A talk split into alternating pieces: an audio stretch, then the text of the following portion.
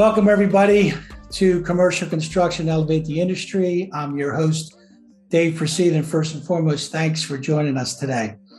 Uh, we're going to discuss in detail one of the most important things that every company needs to be successful. Now, we talked about a lot of things over the, the past two seasons, but I can tell you what we're not going to talk about first. And it's not about a great business plan or a unique service. We're not going to discuss why you need adequate financing. It's not about an entrepreneurial owner or good operators. All of these are important, but this topic is an absolute given, regardless of the type, age, size, or complexity of your business. Do you know what we're going to talk about today? We're going to talk about the topic of business insurance. Now, it doesn't sound sexy, it is an absolute must. And uh, we're going to explore how to mitigate risk with appropriate insurance coverage, right? What, what they are, uh, why you need them, where to get them. If you're a business owner, insurance is always relevant. If you're a manager, this uh, this will help you understand why it's worth having a policy and possibly tweaking the one that you have. If you're simply working for a company today, learning this will do two things. It's going to increase your understanding of risk mitigation and prepare you better for whatever the next steps may be for you. Now, we're fortunate to have today a true industry expert I'll let him tell you how long he's been doing this, but he is the senior vice president of Alliant Insurance Services Inc. Joe Wolf. Joe, welcome to the podcast. Thanks very much, Dave. Good to see you. It, it is good to see you. Know we we go back a long way, and I, I don't want to sound like it's the old boys network, but it, it sort of is in a little bit, right? We used to play a lot of golf together. We have a lot of good memories. I know you're here, but I, I wanted you on this podcast today because our audience is everybody from owner to intern. And in insurance, I mean, you can't underscore the value of insurance, you know. So, Joe, I set the table in a large way. So let's get started because you got a lot to fill up here. So you're a senior vice president at Alliant. Talk to us about what what Alliant does. Who is Alliant? Okay, Alliant is a uh, an insurance broker.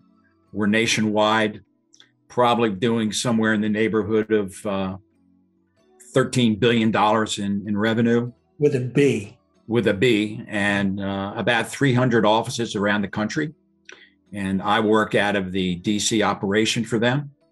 And I was with another agency prior to uh, Alliant. Uh, this agency bought the company that I was with, and we got rolled into the Alliant uh, program back in 2005 and so we've been there now f- since 2005 and it's uh, it's been really a great relationship how big is Alliant in terms of people, Joe?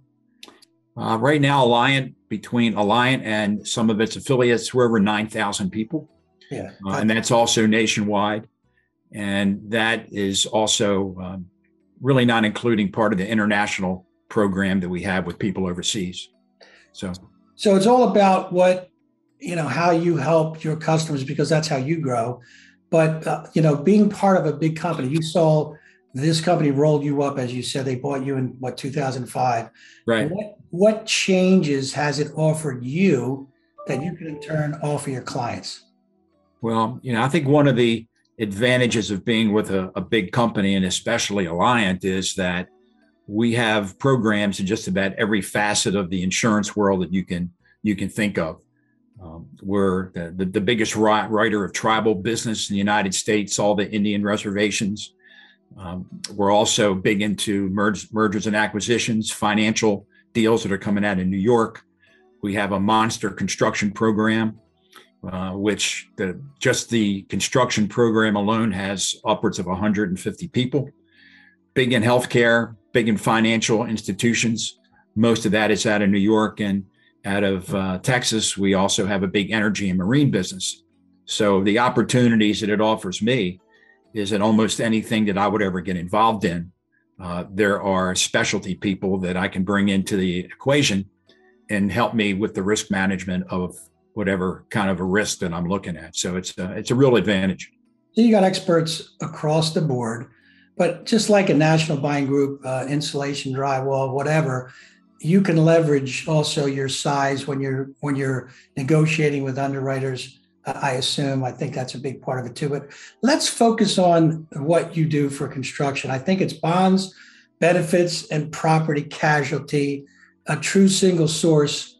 Uh, you know, bonding is a big deal, and we know why. Benefits, of course, everybody is interested in those, and you do those. But we're going to focus today on property casualty. So, why don't you define what property casualty is?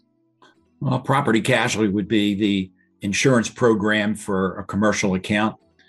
When I got into the business in '88, the people that I that I joined were mainly construction oriented.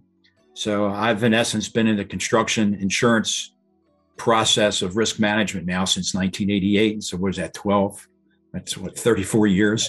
Uh, time goes by pretty fast when you're having a good time, but uh, it allows me to get into pretty much everything from people that are just getting into the business to people that have been in the business a long time. And I think it, with with my book of business and the way Alliant looks at things, they're interested in the risk management and also solutions for whatever company you get involved in. And, and they certainly differ based on size, based on what they do uh, for the entire industry of construction.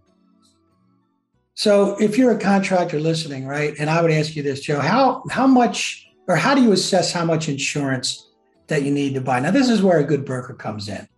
Okay, we'll get to uh, you know adequate insurance later on, but but how do you assess you know how do you assess or maybe there's a couple three ways to assess how much insurance you should be carrying in workman's comp, in general liability, in umbrella, in auto. How do you how do you determine that?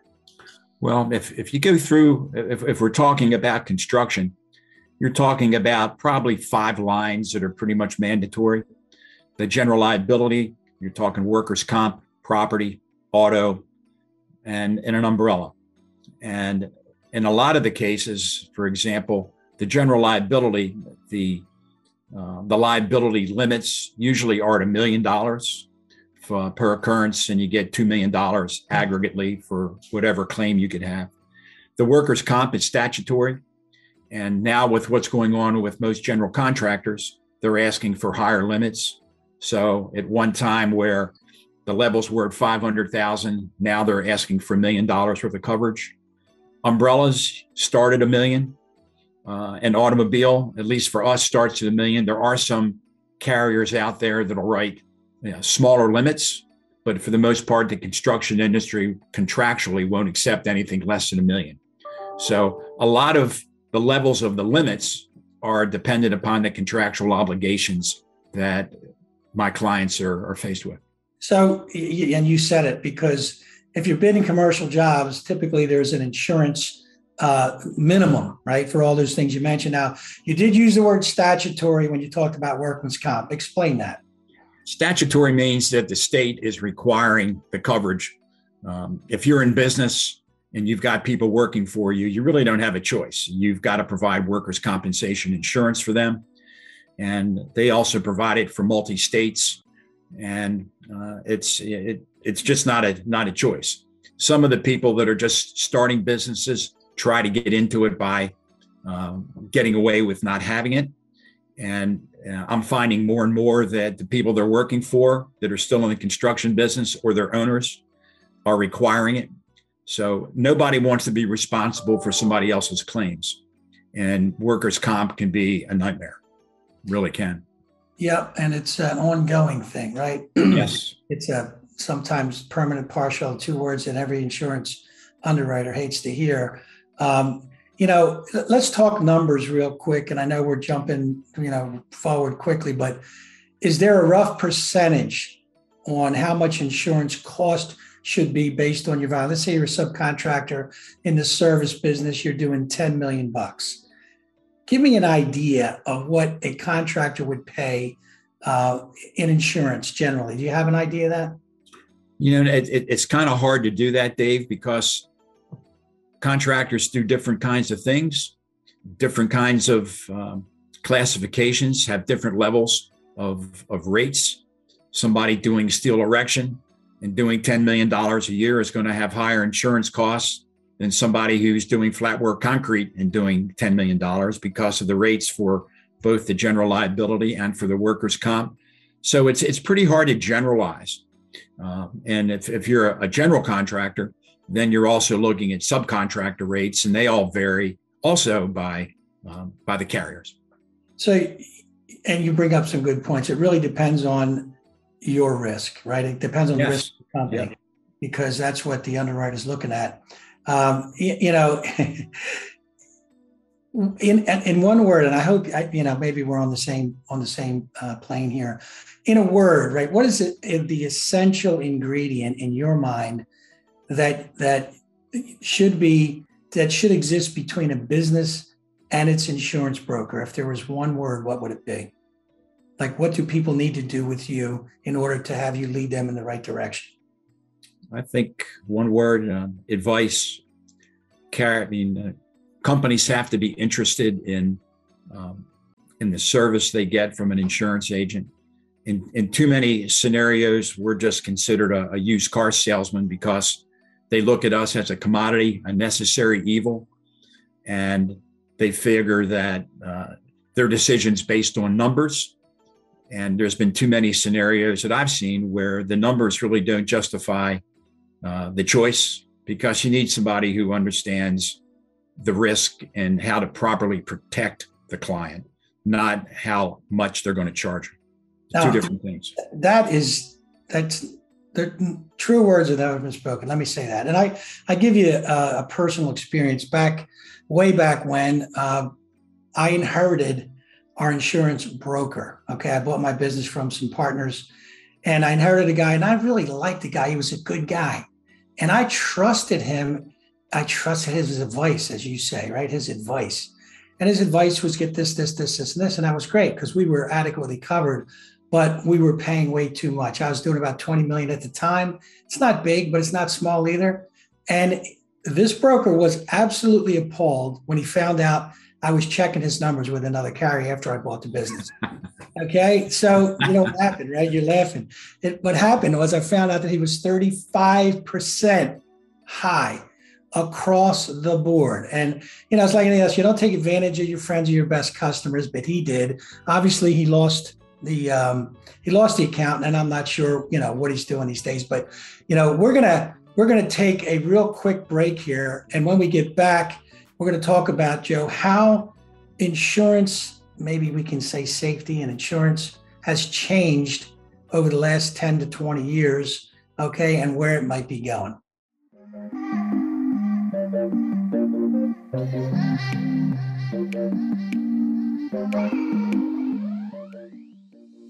Hey everybody, I'm Dave Procida, president of Adequate Construction Services LLC, and I would love to talk to you business owners about your business. I bet you most of you that are listening have at least 75% of your personal equity tied up in the business. If you care about options on how to get that money out, that's what I want to talk to you about because I've been through it. I was a business owner and I sold my business. Didn't even know there was a buyer, but there are plenty of them. There has never been a better time, never been a better time than now to sell your business. So maybe you haven't even thought about it. The last deal I did, the guy, I talked to him, I said, Do you ever consider selling your business? He goes, Didn't know I could. Well, yes, you can. There's a lot of options. I would urge you to go to my website, adicorp.com, A D I C O R P.com. My last name spelled backwards. And go to uh, season one podcast, episode two, sales and acquisitions. It's going to answer a lot of questions you might have. Yes, we talk about how you value your company, but that's only one piece, right? We're talking about why you would sell, who would buy it, common concerns about you, your staff, your clients, your legacy, all important things to discuss. So go and listen to that podcast and then contact me. Either call me or leave a message on my contact page on the website, and I will get back to you. Because, as I said when I started, I look forward to talking to you about your business between now and then. Stay safe and stay tuned. Hey, everybody, welcome back to Elevate the Industry. Uh, we're here with Joe Wolf, a good friend and Senior Vice President at the Alliant uh, Insurance Services Group. Uh, you know, Joe, we, we, we said we were going to talk about the evolution of insurance and I say safety. You know, I, I just want to tell you, I remember back in the day, I remember walking on a high rise in New York with a suit and tie, hard shoes, no PPE, zero.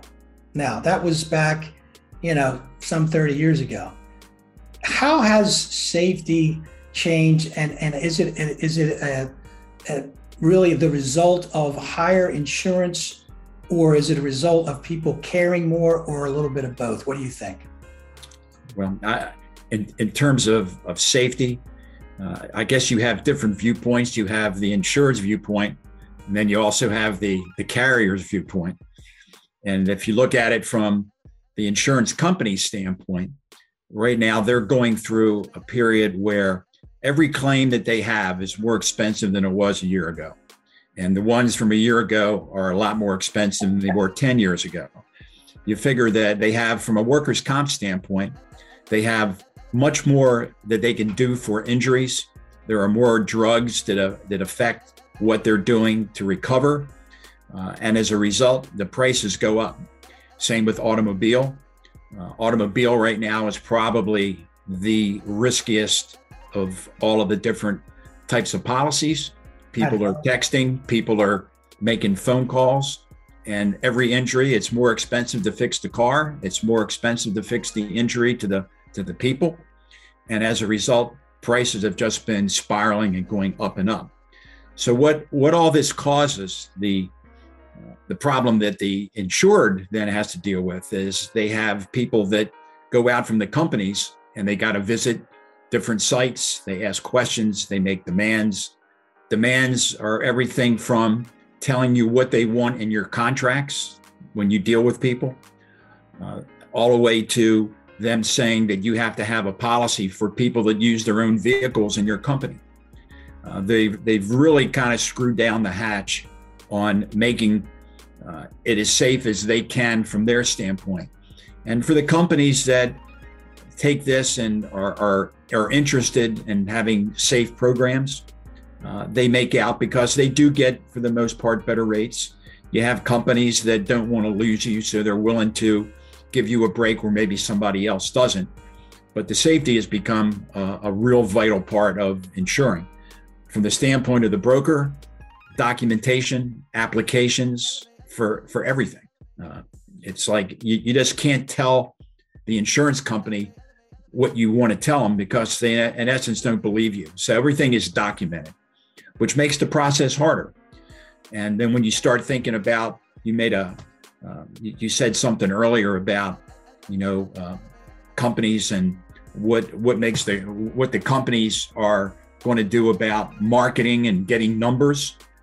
Uh, a really good, I think, a good broker is doing the marketing for their clients uh, they're not having to worry about what another carrier is doing because a good broker is going to that carrier before the renewal process or before they write the account to begin with.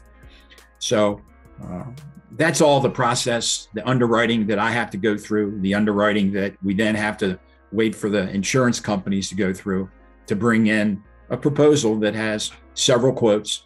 And then you can evaluate what you're getting in coverage based on what the cost is. So, Joe, who are the big players, the big underwriters you deal with? I'm more curious than anything. Yeah, the big players, Travelers, CNA, Hartford, AIG, Zurich. They're all big standard uh, companies that we all deal with.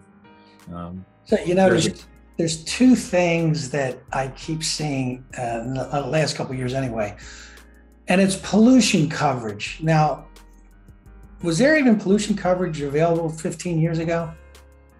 Yeah, there was, but there wasn't a lot of people pushing it. A lot of what's taking place in the construction marketplace today, insurance wise, is all related to the attorneys that are writing the contracts for the big general contractors.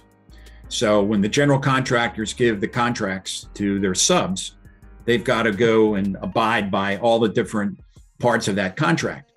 And where in the past you didn't see pollution unless you were actually dealing with something that could be causing a, a pollutant, you didn't see professional liability as something that uh, that a sub would need because they're really not drawing any plans or signing any plans. And there's just some terrible examples out there. And you know, I can talk from myself for a one on pollution, where I had a contractor, and he uh, he built whatever he built. It was a school and it goes back about eight years before I get involved. When we get in, we we put the pollution in place, but when he had the coverage, I mean, when he had the incident, the claim, uh, he didn't have it, and a claim came in from one of the counties because there was a an attorney running around the county with signs telling teachers that if they were sick, it was probably because of mold. Wow. And if there was and if there was mold, it was probably because it wasn't built correctly. And so my contractor was sued by the school and by people inside some teachers in the school. And it wound up costing because because this contractor did not have the proper coverage, it cost him almost seven hundred thousand dollars out of pocket to settle with the teachers. And then he had to, you know, take care with all the professionals that he had to hire to come in and do all the research and all the uh, looking around the school for mold and try to find it. And I mean, mold's everywhere. Uh, mold was there before he built the school. And the minute that he was finished and there was no mold, mold was starting someplace. Mm-hmm. And there's absolutely no proof, from what I've been told, that mold causes illnesses. But he couldn't afford to have it go to a jury because the jury would just say, well, you know, you're the big contractor and you've got a lot, you got paid a lot of money for that job and, you know, it's got to be your fault. So, you know, the penalty would have been a lot larger, but he had to pay $700,000 out of pocket when he could have had the whole thing covered if he had the proper pollution policy. Which would have cost him, what do you think, a year? I don't know, five to seven thousand dollars. Yeah. So again, it, when you say necessary evil, I don't know if that's the right way to, to phrase it, but nobody wants to spend money, but that's protection. Yeah. It's protection money. Yeah. And, and Dave, there's there there's a lot of contractors. They just don't feel they need it. They don't feel they need also professional liability or or E and O coverage. And in today's marketplace, if if you're a mechanical contractor uh, if you're an electrical contractor and you make a suggestion of a change to the, the specs, the drawings, because it's going to be less expensive, because it's going to take time, it's going to save time. What happens is you've made, you've contributed to the design of that project. And if, if something goes wrong, even if it's not your fault, you're brought into the lawsuit. And without professional liability or the E&O, um, there is no coverage. And then, so your attorney fees and all of that are paid out of pocket. And in today's marketplace, because of cost, we're writing the pollution and the and the um, professional liability together because it's less expensive that way. Well, you bring up a really good point on the professional liability side. I'm working with a company now, and the last three jobs they got were design assist jobs, and I insisted that they get um, a statement, you know, a letter from the uh, the general contractor, signed off by the architect and the engineering record that this company who I worked with does not accept or have any liability with regard to design. That's all by others, and that we got an indemnity. So you you know this this is real. It happens. I, I, I see it happen. It's happening now. Um, when an underwriter looks at a, a company, and I'm sure you do too, what kind of data are they looking for to determine the, the amount of risk? Because you get you get two mechanical contractors and they treat safely differently, and it's got to show up somewhere. What do they look for? Well, you know, I, I think if I'll try to give an example. If you look at a plumbing contractor and a mechanical contractor, in a lot of ways, they do a lot of the same things. They're connecting water with pipes but a mechanical is probably also placing equipment, you know, big ton, big, huge pieces of equipment. Uh, they may, they also may be involved in some kind of connections with gas. Maybe a plumber's not. So, depending on the complexity of the of, of the work that the contractors do, that generates additional risk. Uh, there's a I have a client that erects steel, but it's not it's not load bearing.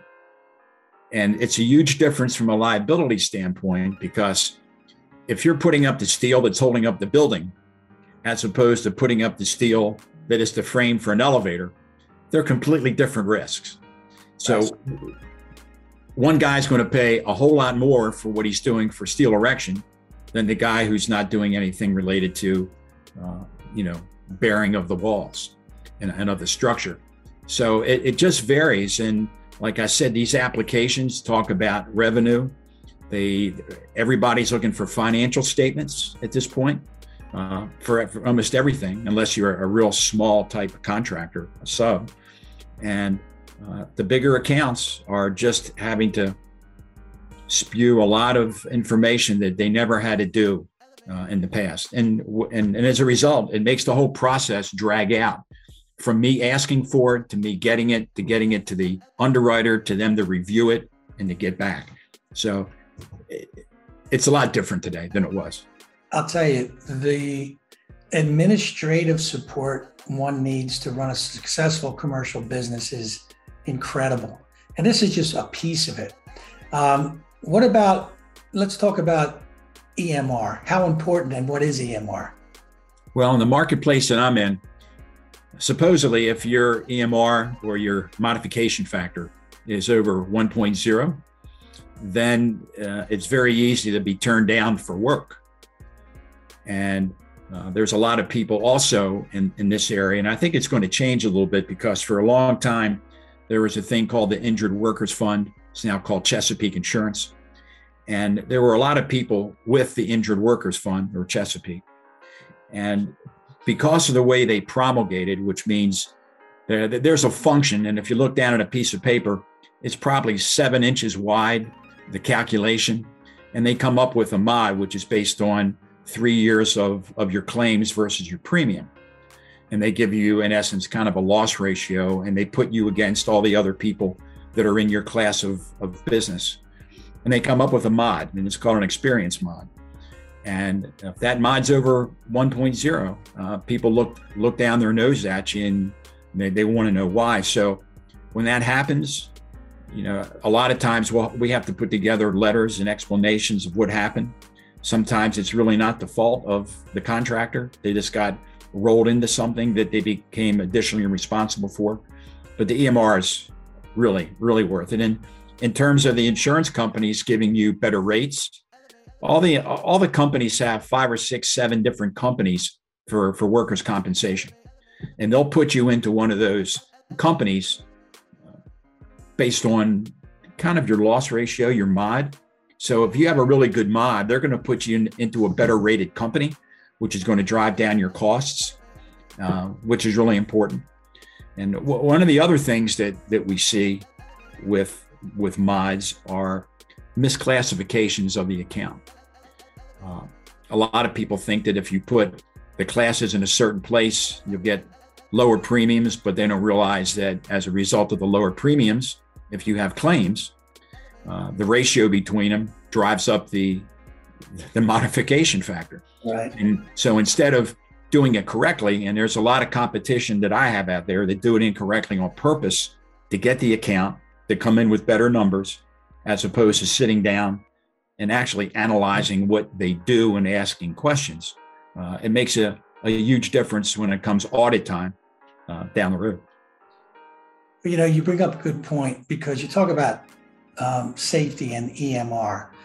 And more and more, I'm seeing what we call OCIP, owner controlled insurance programs, CCIPs, which is contractor, and DCIP, which is developer. But these companies, you can probably explain it better, but I, from my perspective, these companies are underwriting their own insurance for a specific project and betting that they can provide a better safety record than they would otherwise. So they, it's like a profit center for some of these contractors or owners or developers. How would you explain that, Joe? Well, um, OCIPs and CCIPs are what we usually see. We don't see a, a, lot of developer ones, but the big companies that are writing the huge projects, uh, sometimes they're a project at a time. Sometimes it's a, a running OCIP or a running CCIP where they just rotate from one to another. And they are profit centers for, I know the largest one in, in the DC area, it is an actual profit center. And the person who runs who runs that profit center is pretty important with that general contracting firm. And they just feel that with the safety, the risk managers that they have on the job, the insurance carriers that are, they're bringing in to insure that project for them, they have a much better chance of keeping the losses down and claims than the actual contractor does. And you know what you're seeing kind of on top of that is because of of what these big general contractors are doing most subs of, of size have a risk management department themselves. They have safety people now because they realize that if they're not safe, uh, the insurance can get, you know, almost to the point you can't afford it. So these OCIPs and Alliant runs uh, probably the biggest one in, in the state of Maryland, which is in Baltimore. And we're at we're actually the administrators on the OCIP business that is written for uh, the Maryland Stadium Authority. And uh, I think in some cases, general contractors and subs that get involved in these OCIPs aren't happy because they've got to jump through hoops.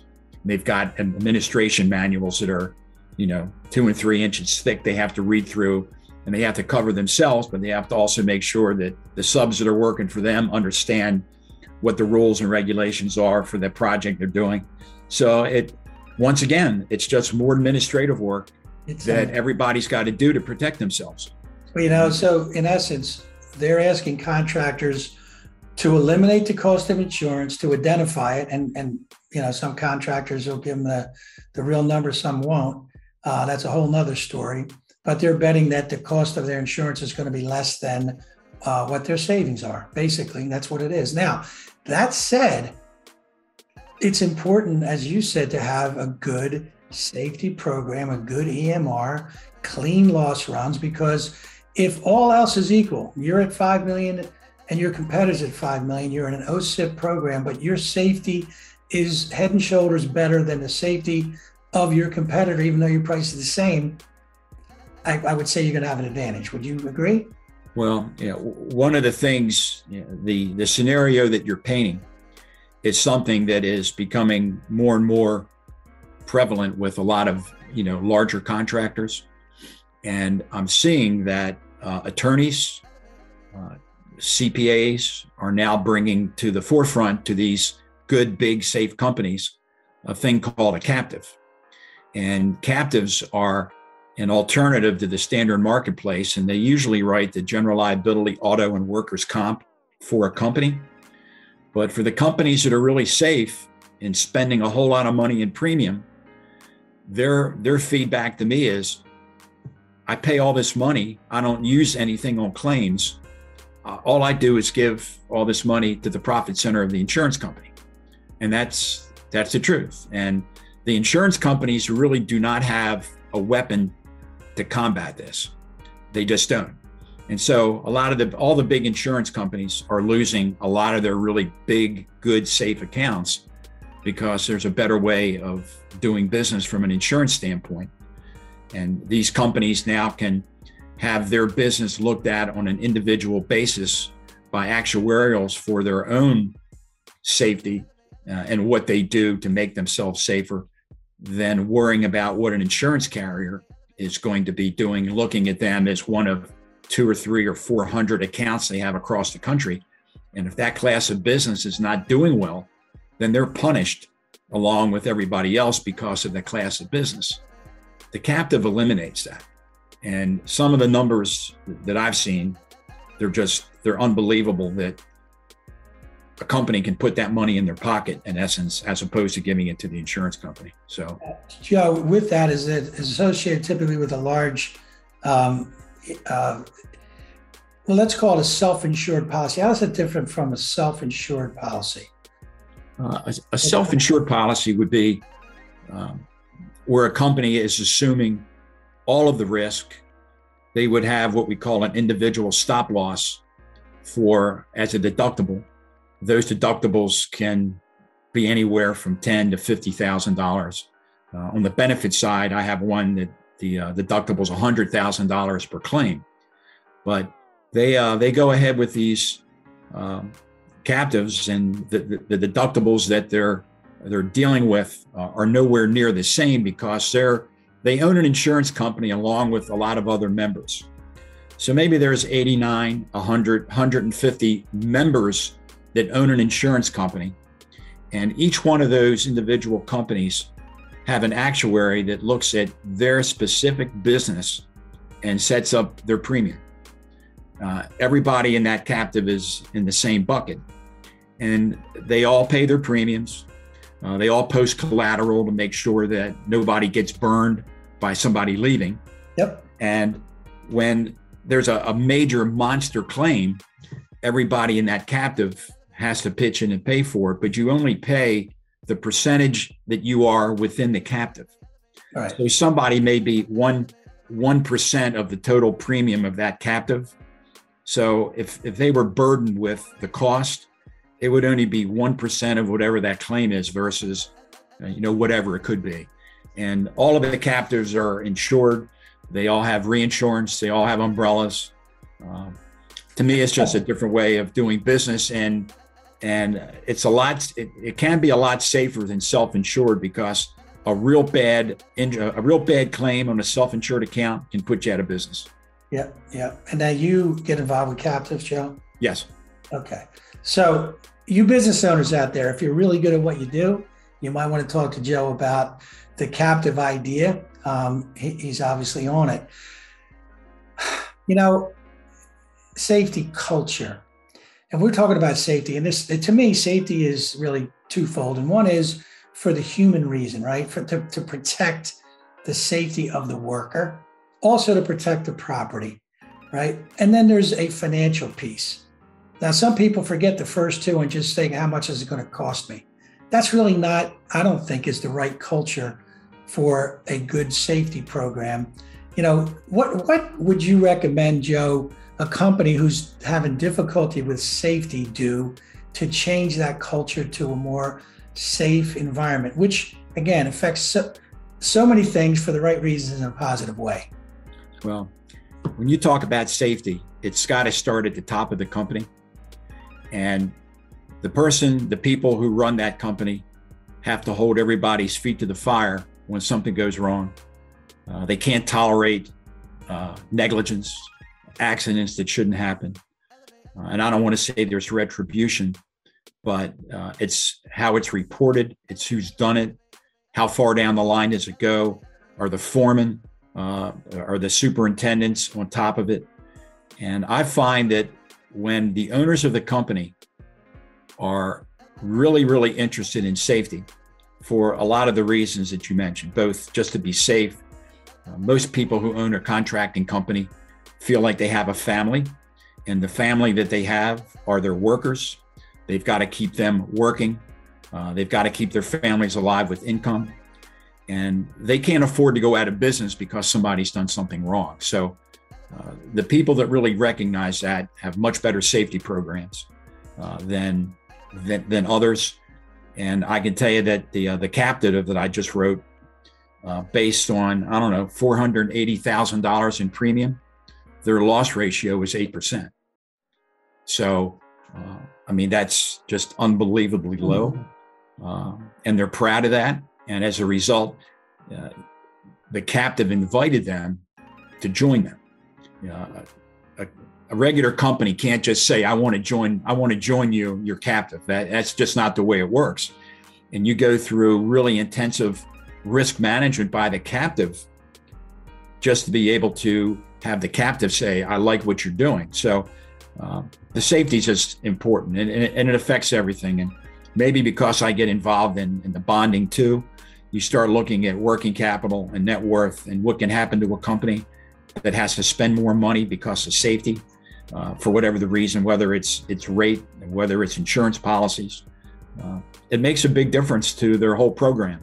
And financially, the last thing you want people to do is have to go out um, and borrow money. I'm, I'm, you know, all the bonding companies want you to to have uh, a line of credit. They just don't want you to use it, as right. opposed to the people that are not safe. And if they have a line of credit, they're into it. And it's it's a big difference from a solvency standpoint. It really is. You know, you, you talk about qualifying for a captive. I think that's a really good way to look at it. Am I good enough? Number one. Uh, but what people don't realize, everybody talks about, yes, the human element, the injuries and so on, that that's terrible damage to property, terrible. But they always say, well, what it cost me for insurance. What they don't realize is that when you're bidding work, if you're in pre-construction, you've got to include the cost of insurance in in your bid, right? Because if you get the job, you're going to pay it. Now, how does that impact your ability to get work? And it's a big deal. Anyway, we're going to take another break. When we come back, we're going to discuss. This is one of my favorite topics, but it's really not fun. but it is in a little bit, in, in a sense. the calls you never want to get. These are horror stories of the underinsured. So we'll see you all in about a minute. Hey, everybody. If you're looking for a strategic business partner who does subcontracting work on the interiors, let me tell you about the CFP Group. They are a minority business enterprise and have been in business for over 20 years. If you're interested, you can contact them by email at cfpgroup1 at gmail.com or call them directly at 410 977 8568. That's 410 977 8568. Take it from me. I've done business with them and I know they can get the job done. So, welcome back, everybody, to Commercial Construction Elevate the Industry. We're here with uh, my good friend Joe Wolf, who's been in the insurance business for a long time. Let's just say that, Joe. Eternity. Uh, you know, you have been doing this for a long time, but Joe, share some stories of the consequences of being underinsured. Now, before we go there, I know you can be overinsured. And if you're overinsured, it's because your broker is not taking care of you. He doesn't understand your business and you're buying too much insurance. You need a better broker. But let's talk about consequences of being underinsured. Okay, well, there's a, a couple things that, that come to mind. Um, a lot of contractors really don't see the need for umbrellas. And it's very seldom that you see the umbrella that has to come into play because it comes over top of your automobile coverage, your general liability, and also over Part B of your workers' compensation. But uh, I can think back to a client, this is a while ago. He had uh, his son was driving his company car and got into a head on accident uh, with another car with two people in it. The son was in shock trauma in Baltimore, I think for close to a month. He was in a body cast. One of the other people died in the accident. Both of the cars were destroyed. And he happened to have, he had a $6 million umbrella. And if he didn't have the umbrella, the umbrella took care of all of the additional claim numbers that came in over top of the auto accident since it was his son's fault. Uh, and the son was also drinking, which made it worse. Uh, he, they were able to take care of, of that claim. If this account just had a $1 million umbrella and thought that it's never going to happen to me, and if it does, I have another million to cover it, he would have been out of business. Uh, he would have been sued personally, probably could have lost his house. I mean, there's so many so many things that come into play. Now, that that's just one example. Uh, there's another example. Um, one of the things that a lot of contractors they're starting to buy into it more today than they did in the past. But employee practice uh, insurance, uh, it's called employee practice liability insurance. And with what's going on today with uh, things in the office, from wrongful terminations to discrimination, discrimination, harassment, uh, retaliation, all kinds of things happen in the workplace. And the employer doesn't necessarily have to be guilty of it, but he can be sued for it. And I had a client who didn't think he needed it. He said, I have a small group here and everybody's, you know, really good friends. And he was in blue, he was uh, he was sued for sexual harassment based on the fact that a postman came in and was telling jokes to people that were off color. He was sued by one of his employees who said that, you know, that came against my religion and um, that kind of abuse I shouldn't have at work. And it cost him $200,000 out of his pocket because he didn't have employee practice liability insurance. So, uh, strange things can happen when you have no concept of, of what could happen because of the people you think you know in your office. Uh, another another thing that's happening uh, these days is cyber insurance. A lot of people are just poo-pooing that because they don't think that's going to happen. And really, the biggest claim that's uh, one of the biggest claims I think was Target, and some personal information and all kinds of stuff came out of Target from credit cards and, and names, social security numbers And it all was originated because of a contractor. And I think it was uh, one of the vendors for that plumbing contractor computer was stolen and they were able to hack into Target. And it all went back to that plumbing contractor. And w- one of the things that you have to think about is, uh, and I don't think a lot of people understand what happens with a cyber attack, but there's uh, there's legal needs. You've got to have people investigate what happened. That means attorneys. Uh, there's uh, I just had one uh, where it was ransomware. That's extortion, and he wanted to be paid in Bitcoin. And you've got to be you've got to be with somebody who understands how to negotiate with a ransomware hacker uh, for extortion and how to take care of that uh, with Bitcoin. I mean, it, it, the little things like this people don't take into consideration.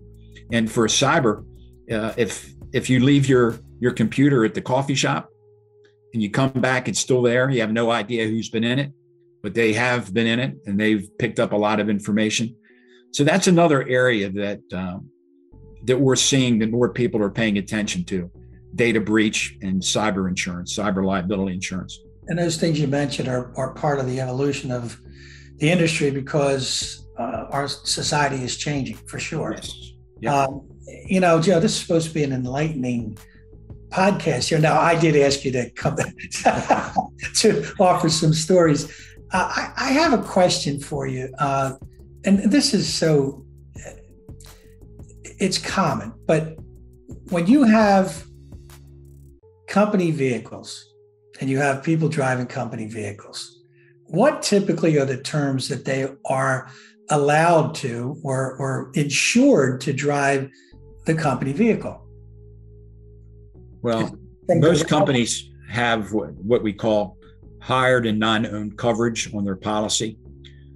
And what that affords the, the company is that if they, as a company, were to go ahead and rent a vehicle for company business, they have a million dollars of liability coverage for that vehicle, damage they do to other people and other vehicles.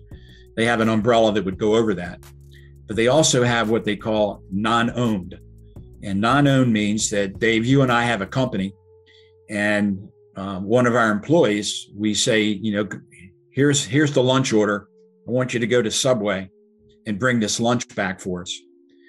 If she does that through our direction and she's in an automobile accident, the company can be liable for that. And the only place that's picked up is under this thing called non owned uh, automobile insurance.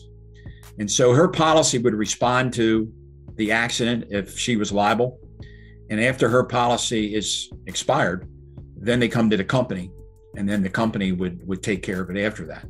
So as a result of this coverage in the auto policy that all the carriers are issuing, and the, the carriers actually offer this policy, even if the company doesn't have any vehicles that are insured. But there there is the exposure, so they still need to have that under a liability scenario for the owner. When uh, when when when that happens, uh, the insurance companies now are coming to the owner of the company and they're saying, okay, Dave, well, you need to set up a whole set of, of directions and things that your employees have to do. They have to have a certain level of insurance. They have to sign documents. They're not going to drive. They're not going to be on the phone texting while they're driving.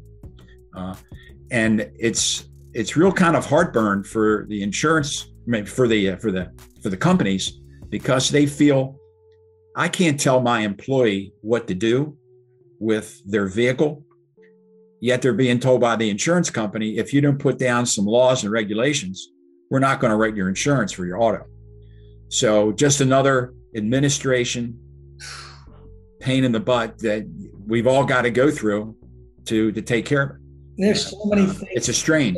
Even when you're having a company party, right? A company picnic, a Christmas party, whatever.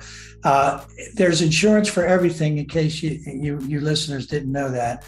Uh, one thing I did want to mention, and when you talk about an umbrella, right, a million dollars versus versus five million, I, I think I'm right in assuming that each million above the million is going to cost proportionately less. Is that a fact, Joe? Yes, that, that's that's the truth. But right now, maybe the worst of every line of business that everybody is buying are umbrellas. Um, umbrellas are just ridiculously expensive.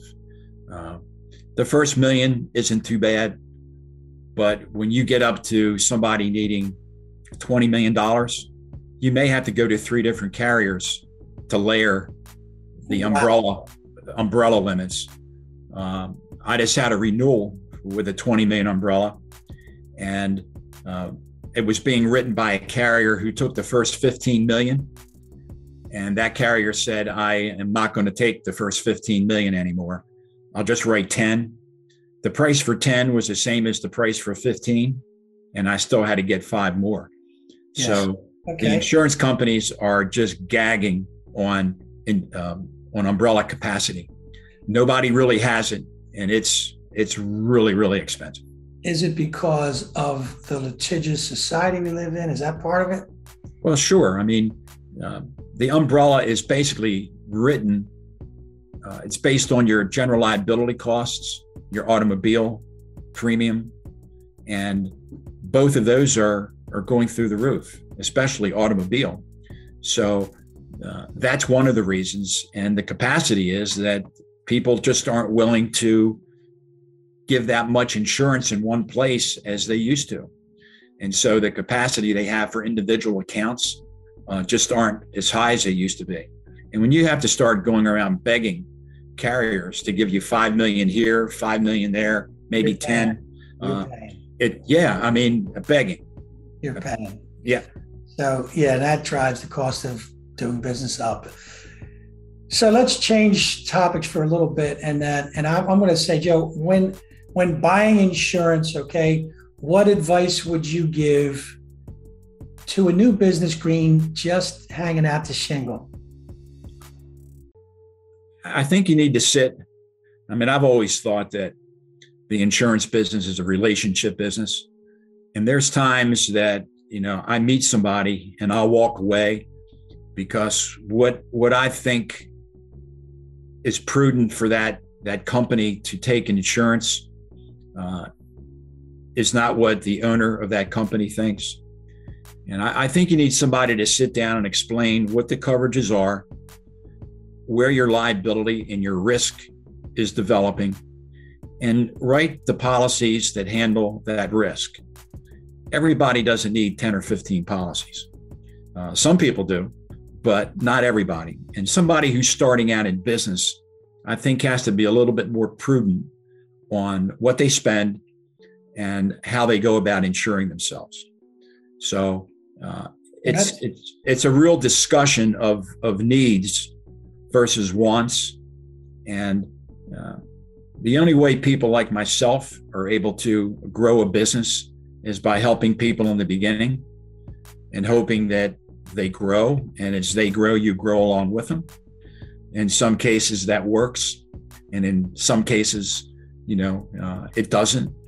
But that's the way I've always looked at it. And I think that people that are new in business need to take a look at what they do and have somebody explain to them why they need the different insurance policies. Well, you know, you just brought up a huge point. And for you new business owners out there, people contemplating getting in business, right? Understand that your broker, your broker should want what's best for you.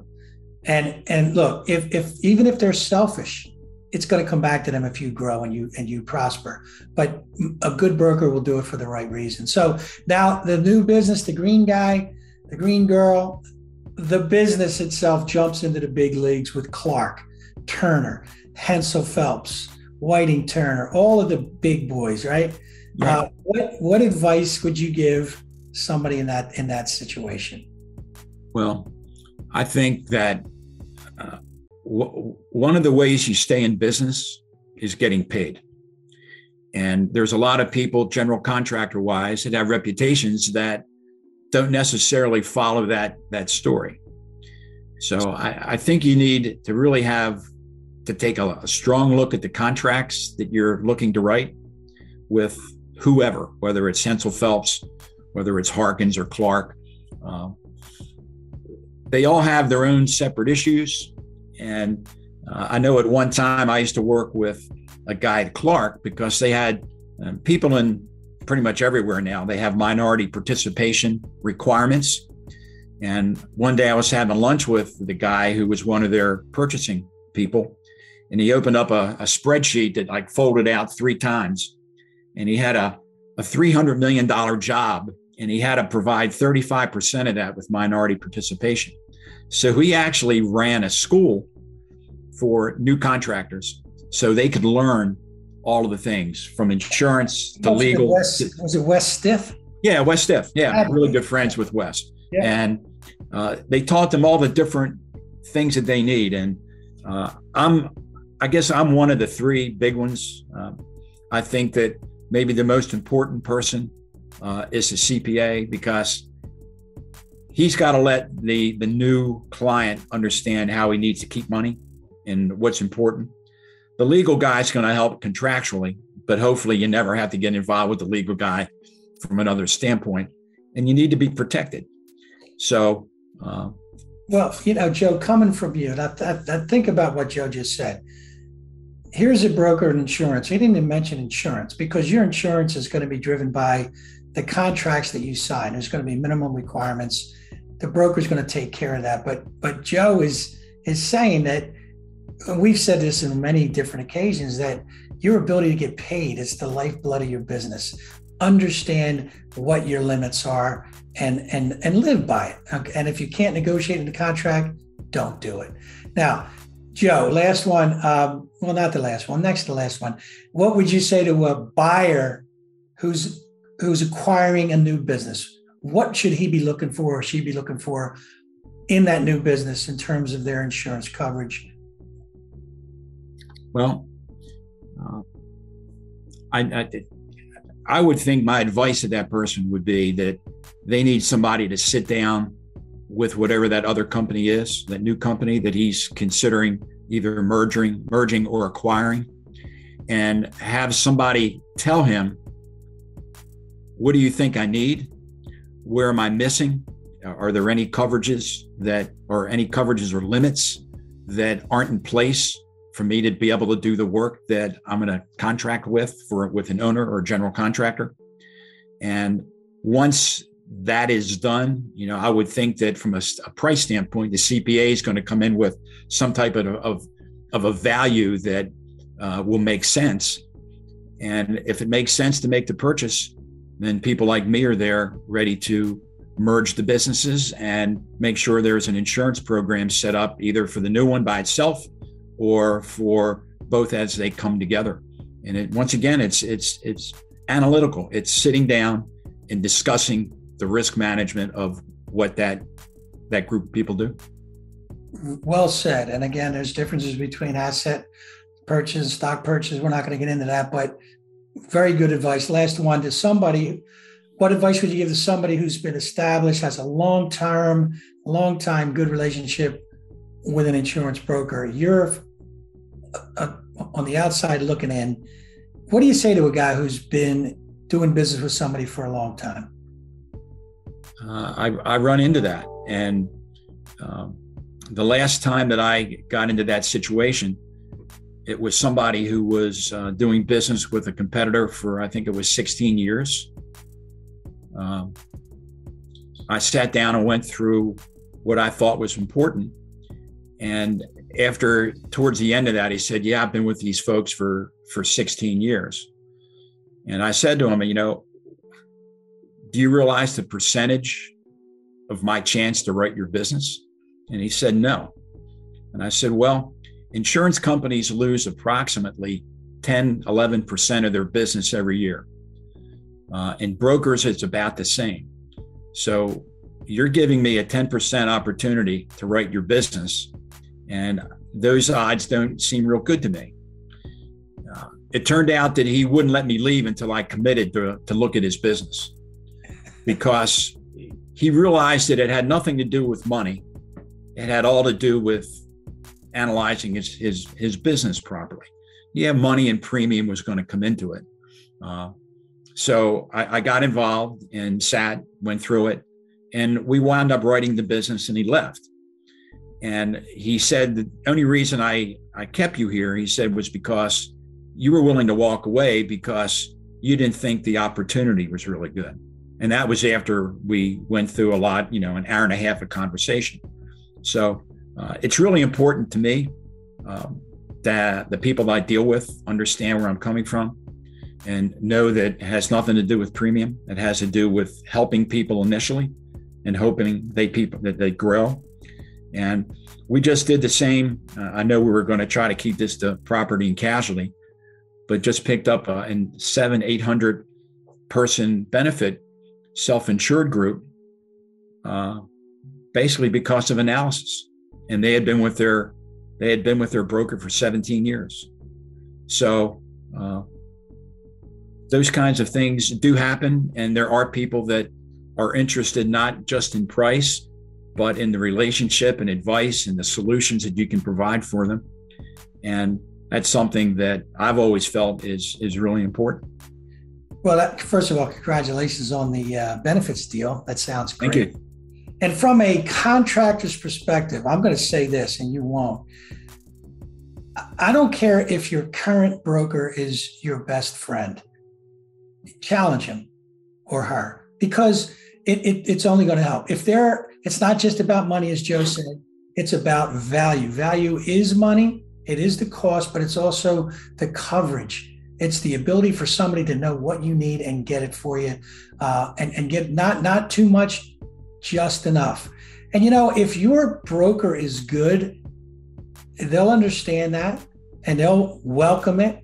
And at the end of the day, like Joe said, you know, 99 times out of 10, they're going to stay with the guy or the woman they're with. They're going to stay with the broker they're with. But you may actually improve improve your business and your relationship at the same time and maybe you make your broker even smarter so don't take anything for granted you know uh, last question joe what makes you an alliant worth talking to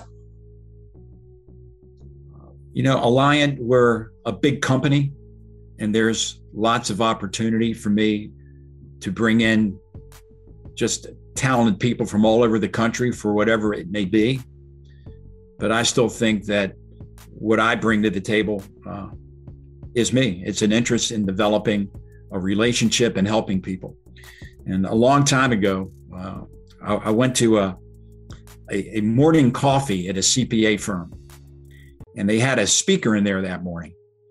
And the speaker said that what he tries to do every week is to try to help one or two people with absolute no monetary reflection of what he's helped them with.